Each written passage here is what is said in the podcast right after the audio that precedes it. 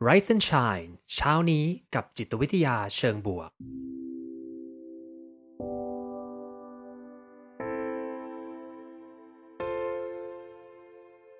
สวัสดีครับ ยินดีต้อนรับเข้าสู่พอดแคสต์เพื่อทุกท่าน อยู่กับผม ภูมิธีรพุทธปิติชัด ผมเป็นอาจารย์มหาวิทยาลัย และผู้คลั่งไคล้เกี่ยวกับเรื่องราวของจิตวิทยาเชิงบวก และการนำไปประยุกต์ใช้ในชีวิตประจำวัน รวมทั้งการทำงานในองค์กร เหมือนเช่นเคยนะครับ ผมจะมาส่งกำลังใจให้ทุกท่าน ออกไปทำชีวิตให้น่าใช้ในทุกๆวันกันนะครับ มีปัญหาเรื่องความเครียด เพราะฉะนั้นเรามาหาวิธีการแก้เครียดกันดีกว่านะฮะเจ็ดวิธีการนะครับเจ็ด days จะเป็นยังไงบ้างเเรื่องนี้เนี่ยก็มีที่มาที่ไปนะครับผมมันเป็นหนังสือเล่มหนึ่งนะครับรู้สึกว่าจะเป็นหนังสือออกมาใหม่เนาะเป็นหนังสือของคุณอลิซาอีเปลนะครับผมเพราะเป็นนักจิตวิทยาอยู่ที่ University of California San Francisco นะครับผมก็ตั้งชื่อขึ้นมาเป็นหนังสือตามนี้เลยนะ The Stress Prescription นะครับ7 days to more joy and ease นะฮะก็คือเป็นพูดเหมือนกับว่าเฮ้ยความจริงเวลาเราไปหาหมอเนี่ยมันก็จะมี prescription เป็นเหมือนกับยาที่เขาจ่ายยาทั่วไปเนาะแต่ว่าพอจ่ายยาไปแล้วเนี่ยก็รักษาตัวเองแล้วก็หายใช่ไหมแต่นี่เขาเหมือนกับเล่นคำกับการจ่ายยา แต่เป็นการจ่ายยาแก้เครียดโดย ไม่มียาอะไรหรอกมันเป็นเหมือนกับวิธีการทำสัก 7 วันแล้ว อาจจะทำให้เรามีความสุขมากขึ้น แล้วก็สบายใจมากขึ้นนะครับผมเนี่ยผมจะต้องไปจ่ายยาให้ตัวเองแล้วหลังจากที่ห้องคลับเฮาส์มีปัญหานะฮะโอเค มาครับ วันนี้เนี่ยวันนี้นะครับเราคุยกัน 7 เรื่องด้วยกัน แต่จริงๆ เป็นเรื่องที่เราอาจจะได้คุยกันไปแล้วเรื่อยๆ เนาะในในไรซ์แอนชายแต่วันนี้มามองในมุมของไอ้เวันเนี่ยมันมันมองยังไงได้บ้างนะครับผม ซึ่งแน่นอนก็มีเรื่องราวละที่มาที่ไปนะ ที่มาที่ไปของสตอรี่ของของคนคนหนึ่งนะจริง ๆ ช่วงเวลาที่ผ่านมาเอางี้ก่อนก่อนที่จะเล่าเรื่องคนคนนี้ก็อยากจะแชร์เรื่องที่ผมเจอกับตัวเองหลายเรื่องนะ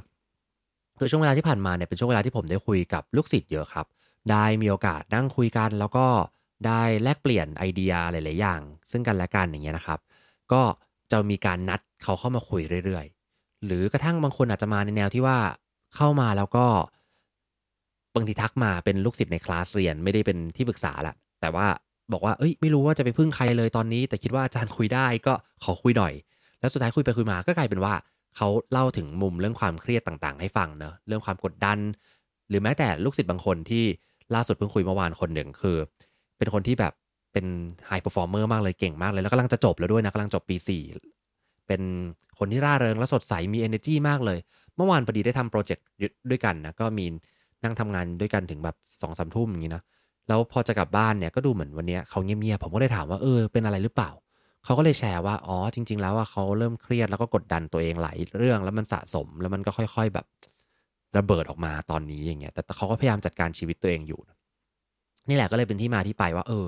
จริง ๆ จะจัดการความเครียดยังไงได้บ้างนะผมก็เลยตั้งหัวข้อนี่แหละ จริง ๆ มีความตั้งใจว่าถ้าทำเสร็จแล้วเนี่ยอยากจะส่งไปให้คนที่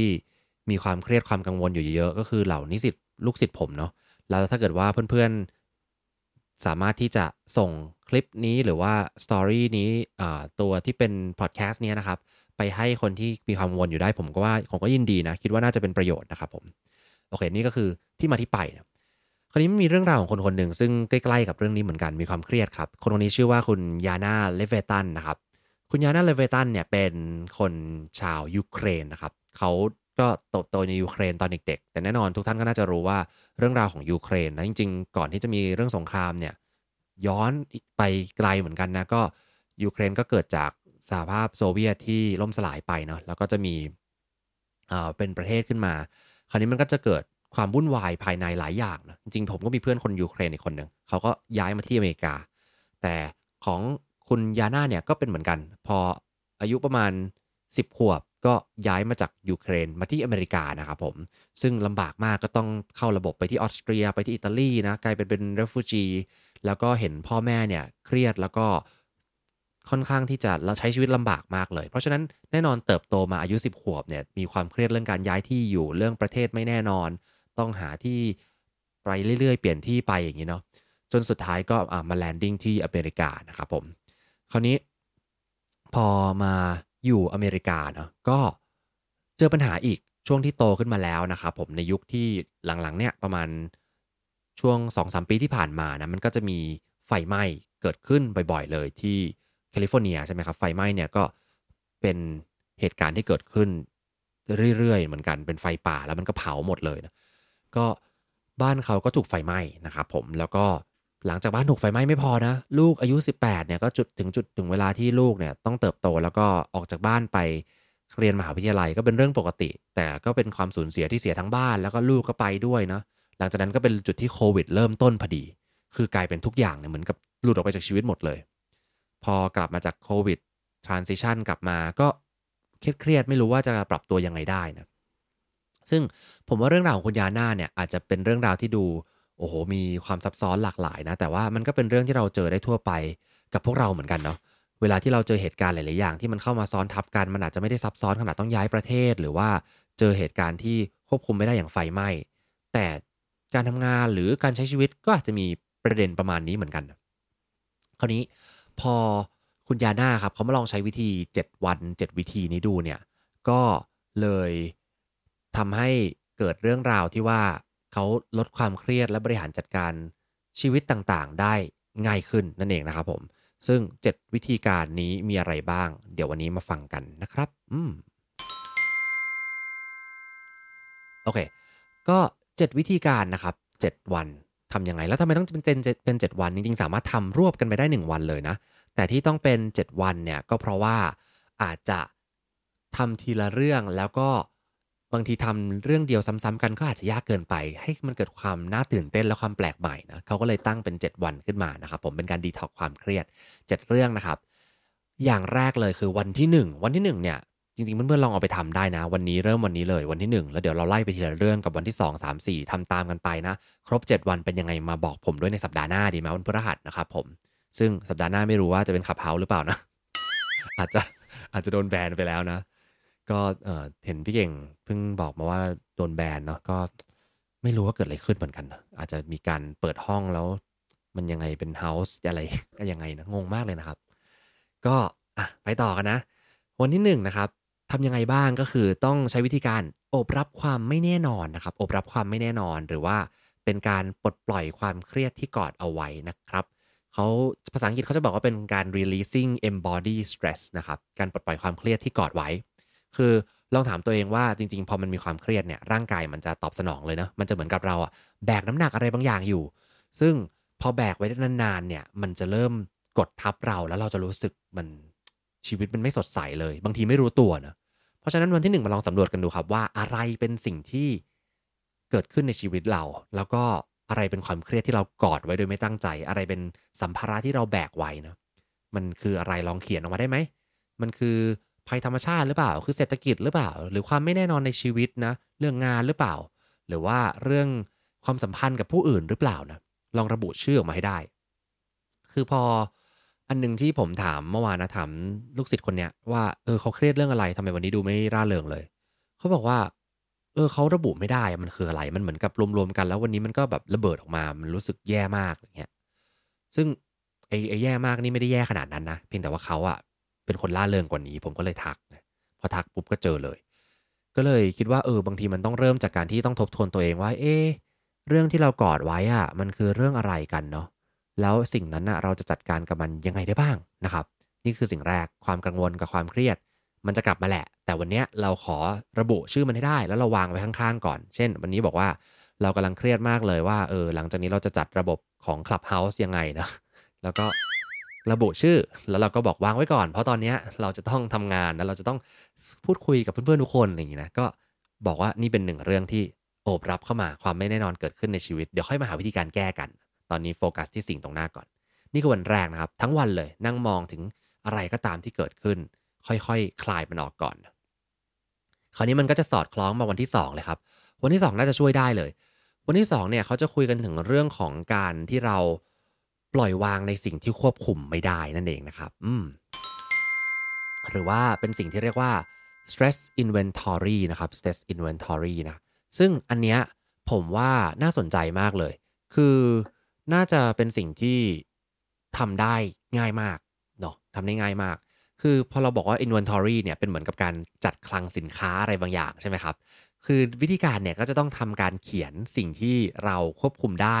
นะขึ้นมา แล้วก็อีกอันหนึ่งคือเขียนสิ่งที่เราควบคุมไม่ได้นะครับเขียนลงกระดาษเลยครับแล้วก็แยกเป็นชิ้นๆไว้ก็ได้นะบางคนอาจจะใช้วิธีการเขียนโพสต์อิทแล้วก็แปะแยกกองไว้นะหรือบางคนจะใช้คอมพิวเตอร์ก็ได้นะก็นั่งพิมพ์พิมพ์เอาคือเขียนออกมาให้ได้มากที่สุดครับว่าอะไรคือสิ่งที่เราควบคุมได้ตอนนี้เนาะเช่นงานของเรานะเวลาของเราการบริหารจัดการ การที่ไปเจอผู้คนนะ อันเนี้ยเขียนออกมาให้หมด แล้วอะไรคือสิ่งที่ควบคุมไม่ได้ที่มันกังวลอยู่ ก็เขียนออกมา แล้วแยกกองไว้ คราวนี้ถ้าสามารถทำอย่างนี้ได้นะครับ เราอาจจะทำให้เราลดความเครียดได้ไปเยอะพอสมควร มันเป็นการทำให้สิ่งที่กระตุ้นความเครียดเนี่ยน้อยลง เพราะว่าเวลาที่เราเกิดความเครียดเยอะๆบางทีมันรวมกันเป็นก้อนที่เรียกว่าความเครียดเนี่ยเป็นมวลความเครียดแต่เราไม่สามารถระบุได้ว่ามันคืออะไรนะบางเรื่องก็ควบคุมได้ บางเรื่องก็ควบคุมไม่ได้ สุดท้ายก็ปนๆกันอย่างเงี้ย แล้วก็ทำให้ชีวิตมันมันงงไปหมดนะเพราะฉะนั้นสิ่งที่น่าจะทำได้คือเนี่ยแหละครับ เขียนออกมาแยกออกมา คุณยาน่าเขาใช้เทคนิคอย่างนี้ เขาบอกว่าผมชอบมากเลย เขาบอกว่าให้จินตนาการครับ เป็นเหมือนกับถังน้ำสองใบเนอะเหมือนเขากำลังแบกถังน้ำเนี่ยที่ไปตักมาจากแม่น้ำลำธารเนี่ยแล้วยกถังน้ำแล้วก็เดินเดินอย่างหนักอึ้งนะ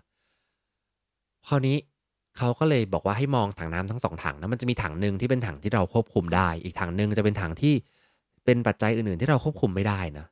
เราทำยังไงได้บ้าง สิ่งที่ทำได้ก็คือให้วางในถังน้ำที่เราควบคุมไม่ได้นะ พอวางเสร็จปุ๊บ แล้วเราก็เลือกที่จะเอาสองมือเนี่ยมาถือถังน้ำที่เราควบคุมได้เพียงถังเดียว มันก็จะได้เบาลง แล้วเราจะได้โฟกัสกับสิ่งที่เราควบคุมได้จริง ๆ นั่นเองนะครับผมเป็นการสร้างภาพในหัว แล้วพอเราจินตนาการนะว่าสิ่งที่เราเขียนออกมาว่ามันควบคุมไม่ได้เนี่ยโยนไปในถังน้ำนี้นะแล้วก็ปล่อยมันไป หลังจากนั้นยกแค่ถังที่เราควบคุมได้โฟกัสชีวิตตรงนั้นเนี่ยน่าจะช่วยให้เบาลงได้เหมือนกันนะครับผมอืมคราวนี้ พอเสร็จแล้วขั้นที่ 2 เสร็จแล้วนะครับ วันนี้วันที่2แล้ววันแรกเนี่ยมานั่งหาก่อนว่าอะไรคือสิ่งที่เก็บกดเครียดไว้ แล้วก็ค่อยๆ ปล่อยมันไป วันที่ 2 สิ่งที่ทำได้ก็คือ จัดระบบความเครียดจัดเรื่องราว จัดคลังสินค้าของความเครียดของเรา แล้วก็ระบุแยกเป็น 2 เรื่องควบคุมได้ไม่ได้วันที่ 3 ครับ เริ่มที่จะมีความแปลกใหม่เข้ามาละพอทำเสร็จวันที่2นะก็วันนี้วันนี้ทำเรื่องแรกก่อนนะวันพฤหัสใช่ไหมครับวันที่ 2พรุ่งนี้เดี๋ยวมานั่งเขียนกันนะ อะวันเสาร์น่าจะเป็นวันที่ดีในการทำเรื่องนี้ คือ หาสิ่งที่น่าสนใจนะครับ แล้วก็ความท้าทายที่เป็นเรื่องน่าตื่นเต้นในชีวิต เขาบอกว่าเราจะมาตั้ง stress shield กันนะ stress shield ก็คือตั้งเป็นเหมือนกับโล่ป้องกันความเครียดของเรานะอ่าโล่ป้องกันความเครียดคืออะไรนะ คือเวลาที่เราจริง ๆ ผมชอบคิดเรื่องนี้มันเหมือนกับตัวภูมิคุ้มกันไวรัสต่างๆนะคือ ถ้าเราติดเชื้อนะเราก็จะมีภูมินะหรือบางคนออกไปได้รับเชื้อโรคต่างๆ เล็กๆน้อยๆนะก็จะค่อยๆ สร้างภูมิคุ้มกันมาทีเล็กๆเล็กทีละน้อยนะแต่ถ้าไม่ไปไปเผชิญโรคโรคเล็กๆน้อยๆเลยเนี่ยบางทีพอเจอโรคใหญ่เลยเนี่ยอาจจะป่วยเลยนะเพราะฉะนั้นให้มีการสำรวจครับว่าเอ๊ะเวลาที่เราเกิดความเครียดเนี่ยร่างกายมันเป็นยังไงบ้างนะ มันมีการหัวใจเต้นแรงนะ มันมีการที่แบบเฮ้ยเหงื่อออกเยอะหรือเปล่าเนาะซึ่งไอ้ไอร่างกายพวกนี้แหละ มันยิ่ง ทำให้เรากังวล แล้วก็หมุนวนทำให้เกิดความเครียดเรื่อยๆนะคราวนี้วิธีการแก้เนี่ยอาจจะเกิดจากการสร้างเจ้าโล่กำบังเนี่ยวิธีการสร้างโล่กำบังเนี่ยก็คือ ลองหาดูสิครับว่ามันมีความท้าทายอะไรบางอย่างหรือเปล่า คือก่อนที่จะไปเจอความท้าทายยากๆ และกดดันมากๆในชีวิตอะลองไปหาความท้าทายตื่นเต้น ที่เป็นสิ่งที่เราสนใจและพอควบคุมได้นะสมมติวันนี้เราบอกว่า เออ งานข้างหน้ามันจะมีโปรเจกต์หนึ่งที่เครียดมากเลย เป็นงานที่เราต้องรับผิดชอบเยอะไม่เคยเจอมาก่อน กดดันสุดๆไปเลยงั้นลองไปทำก่อนที่จะไปเจออันนั้นนะลองไปทำอะไรที่เป็นโปรเจกต์ไซส์เล็กก่อน แล้วก็รู้สึกว่ามันน่าตื่นเต้น อาจจะเป็นโปรเจกต์ที่ไม่ได้เกี่ยวกับงานปัจจุบันเลยเนาะแต่มันมีความท้าทายคือไม่เคยทำเหมือนกัน ต้องไปประสานงานกับคนเยอะแยะ ต้องลองทำดูนะ พอไปทำปุ๊บกลายเป็นว่า ความเครียดเนี่ยก็อาจจะเกิดขึ้น แต่มันเกิดขึ้นในแบบที่เรารับได้นะ พอรับได้ปุ๊บเราก็จะทำให้เราสร้างภูมิคุ้มกันนะเป็นภูมิคุ้มใจบางอย่างขึ้นมาเป็นเป็นโล่ป้องกันความเครียดที่ใหญ่กว่าเดิม เพราะเรารู้สึกว่ามันค่อยๆทำได้มาแล้วนะอันนี้เคยคุยกันไปในมุม self efficacy นะครับ เวลาจะอยากสร้างความมั่นใจอะไรเนี่ยต้องไปทำในสิ่งที่เราพอจะทำได้ก่อน พอทำสำเร็จก็เกิดความมั่นใจเรื่อยๆ นะครับผมอืมอะอันนี้คือวันที่3นะครับวันเสาร์ลองไปดูนะ วันที่4นะทำอะไรได้บ้างนะครับ วันที่ 4 ก็คือพอวันอาทิตย์ อันนี้ดีมากเลยนะ เรียงวันกันเลย ถ้าเกิดว่าเพื่อนๆเริ่มวันนี้นะ ผมว่าทำไปเรื่อยๆ เดี๋ยวจะถึงพอดีเลย วันที่ 4 เนี่ยเป็นเรื่องของการเผาผลาญความเครียดในร่างกายนะโอ้โหคือเขาใช้คำว่า metabolize stress นะคือเผาผลาญความเครียดนะก็คืออันนี้ตรงไปตรงมา หลายคนน่าจะรู้ว่าวิธีการจัดการความเครียดที่ดีที่สุดครับ ก็คือการเอาตัวเองเนี่ยออกไปขยับเคลื่อนตัวออกกำลังกายนะพูดง่ายๆว่าพอเราโดนกระตุ้นความเครียดทางใจเนี่ย ลองเปลี่ยนดูใช้ตัวกระตุ้นความเครียดทางกายแก้นะคือเวลาร่างกายมันเกิดความเครียดก็คือแบบเหมือนเวลาเราไปออกกำลังกายมันก็จะเกิดการกระตุ้น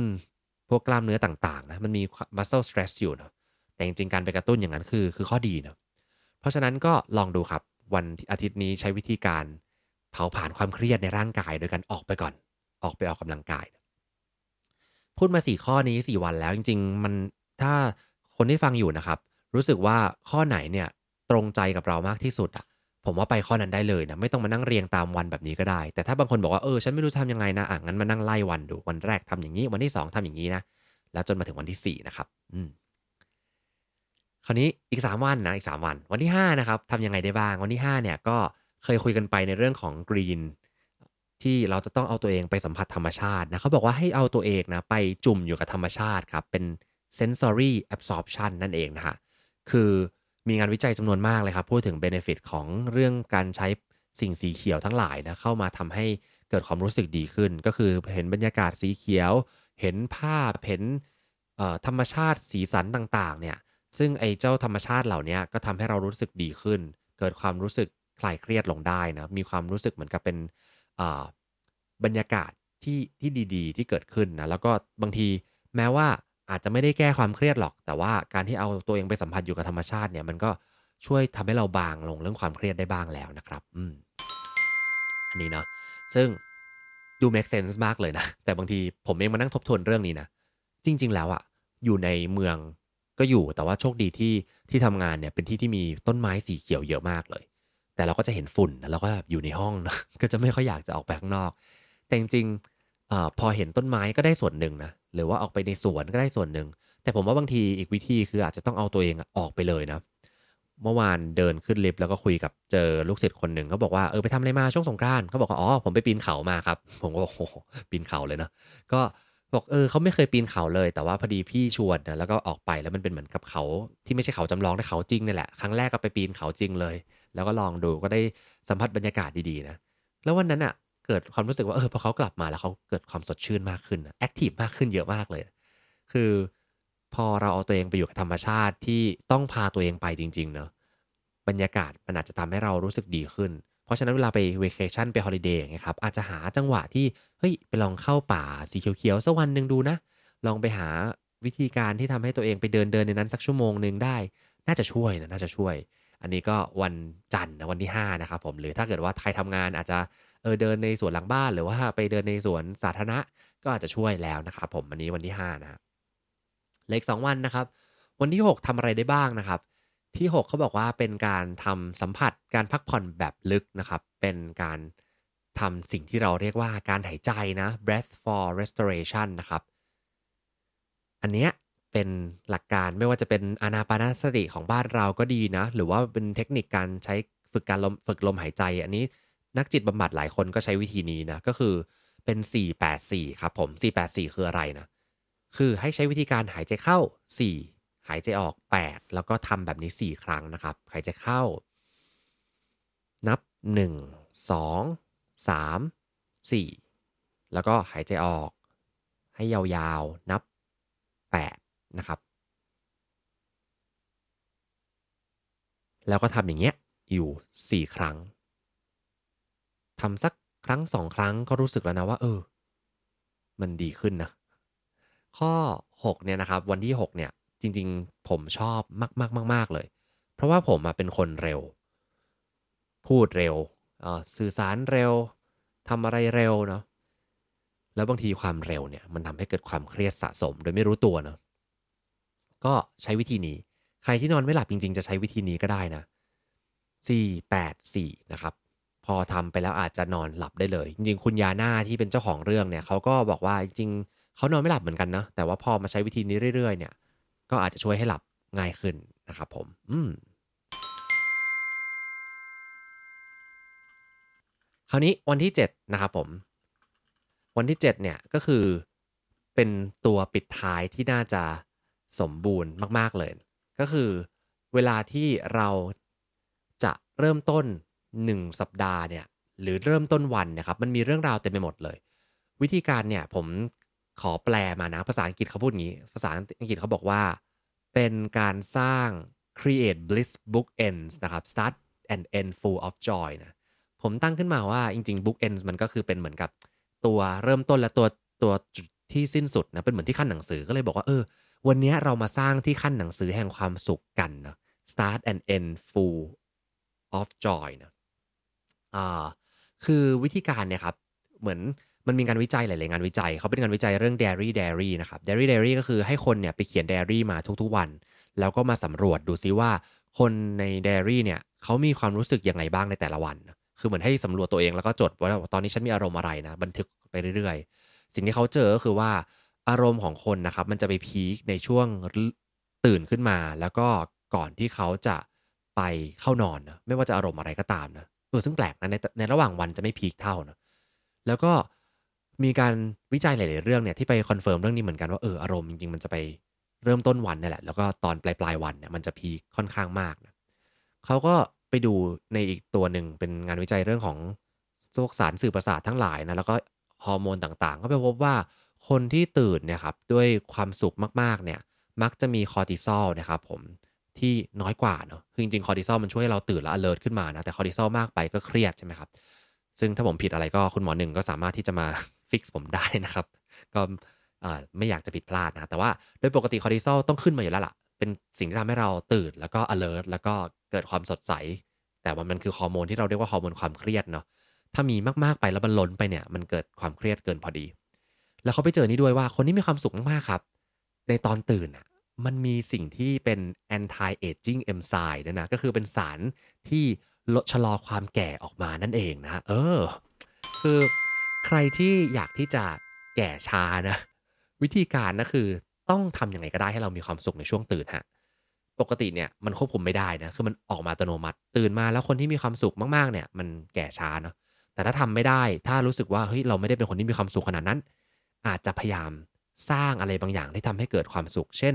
มีการเขียนเรื่องราวดีๆ ตอนตื่นมาเลยนะ แทนที่จะมานั่งแบบเปิดมือถือดูชีวิตสังคมโอ้โหมันเศร้าอย่างนี้ทำไมมีเรื่องราวแย่ๆหนักหนาไปหมดเลย ลองเปลี่ยนครับตื่นขึ้นมาอาจจะใช้วิธีการจดสิ่งดีๆ ก่อนนะหรือลองเอาสิ่งที่เรารู้สึกว่าเฮ้ยตื่นขึ้นมาแล้วเราจะแฮปปี้เลยเช่นอาวางเรื่องราวหรือภาพรูปภาพที่เราชอบนะไปข้างๆ ตื่นขึ้นมาก็มองรูปภาพนี้นึกถึงเอ้ยทริปที่เราไปมา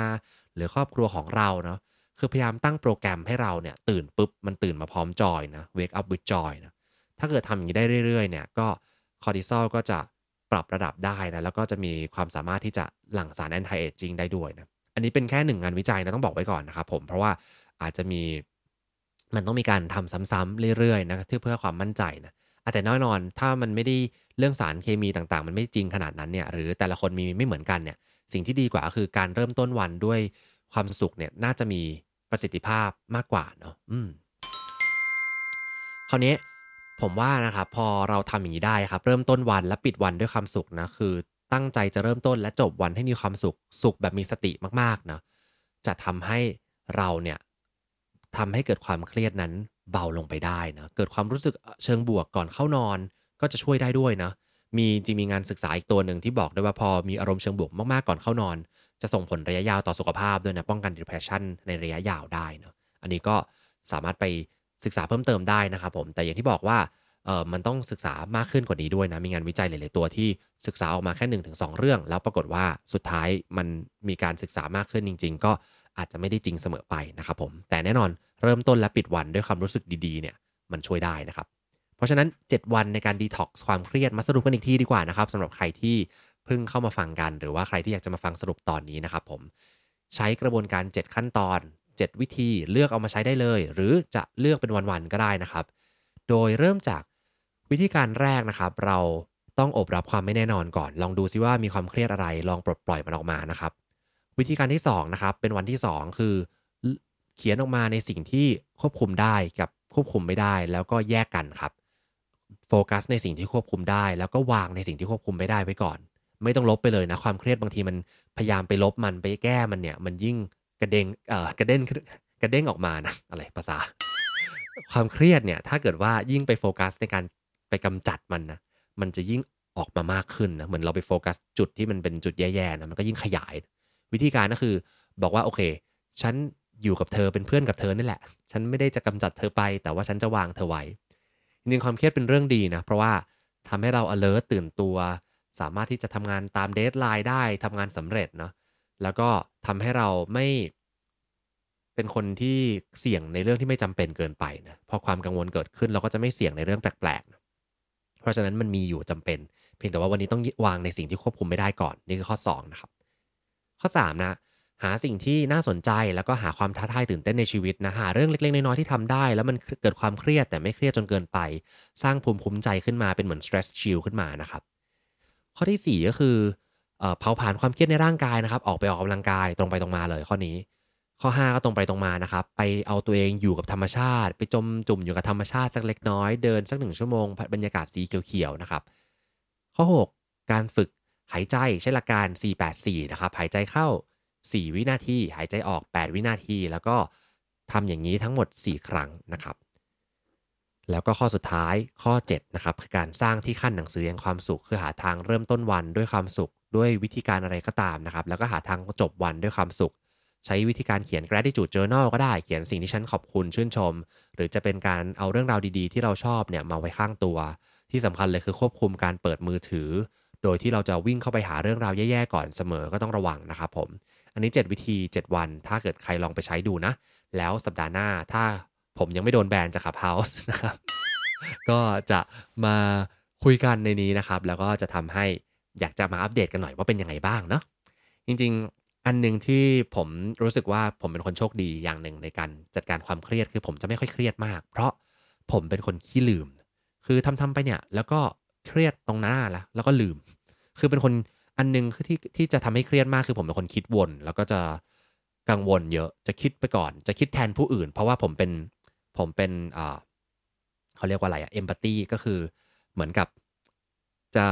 รับความรู้สึกคนอื่นได้ไวเนาะแล้วก็จะดูดความรู้สึกตัวคนอื่นเข้ามาบางทีเกินเกินเกินเบอร์ไปด้วยนะเพราะฉะนั้นเนี่ยด้วยการที่รับความรู้สึกไวเนี่ยผมจะสังเกตเวลาประชุมในห้องเนี่ยที่เมื่อวานที่บอกนะประชุมในห้องกับลูกศิษย์ผมเนี่ยแล้วก็จะเห็นเลยว่าคนเนี้ยวันเนี้ยมันมีก้อนดำๆอยู่บนหัวไม่โอเค แต่จริงๆเขาก็เขาก็ดูปกตินะจนผมต้องดึงแยกมาคุยอะซึ่ง ก็เนี่ยจะรู้สึกทันทีเลยหรือเมื่อวานมีแอบดุลูกศิษย์ไปคนหนึ่งเพราะว่าแบบไม่ค่อยมาเข้าเรียนนะแล้วก็ดุไปสุดท้ายลูกศิษย์ก็มาแบบยกมือขอโทษนะผมก็แบบออยากจะคุยเพิ่มเติมนะอยากรู้ว่ามันเครียดอะไรหรือเปล่าแบบอยู่ดีหายไปนะก็เนี่ยไอความรู้สึกเนี่ยมันเกิดขึ้นคือรับความรู้สึกมาเร็วพอรับเร็วปุ๊บผมคิดเกิน แล้วก็คิดเผื่อพอคิดเผื่อปุ๊บมันจะกังวล แต่ข้อดีมากเลยก็คือ พอผ่านไปสักแบบครึ่งวันหรือว่าวันหนึ่งเนี่ยผมก็จะลืม เพราะฉะนั้น ใครที่เป็นคนขี้ลืมในห้องนี้นะ ผมว่ามันช่วยนะหรือว่าหาวิธีทำให้มันลืมไปได้นะหรือว่าอย่างน้อยจดออกมาบางคนบอกพอจดออกมาแล้วฉันก็จะลืมเรื่องนี้ไปเลย แล้วค่อยกลับอ่านใหม่ ก็อาจจะช่วยได้ครับ เพราะฉะนั้นไม่ว่าจะเป็นกลยุทธ์อะไรก็ตามนะทำให้เราลดความเครียดได้บ้าง ผมว่าเป็นเรื่องดี แล้ว 7 วิธีนี้หวังว่าจะมีสักหนึ่งวิธีที่เป็นประโยชน์หรือถ้าสามารถทำครบกระบวนการได้เนาะก็น่าจะทำให้เกิดผลดีมากมายเลยทีเดียว เป็นกำลังใจให้ทุกคนนะครับในการหาวิธีการบริหารจัดการความเครียด แล้วก็ทำให้ชีวิตนั้นน่าใช้ในทุกวันด้วยนะ ขอบคุณที่ติดตาม หากสนใจคอนเทนต์แบบนี้ อย่าลืมกด subscribe ตามช่องทาง podcast ของท่าน และสามารถติดตาม Facebook Group โดย search Rise and Shine เช้านี้กับจิตวิทยาเชิงบวก วันนี้ขอให้ทุกท่านมีความสุข ออกไปทำชีวิตให้น่าใช้ ออกไปตามหา what makes your life worth living กันนะครับ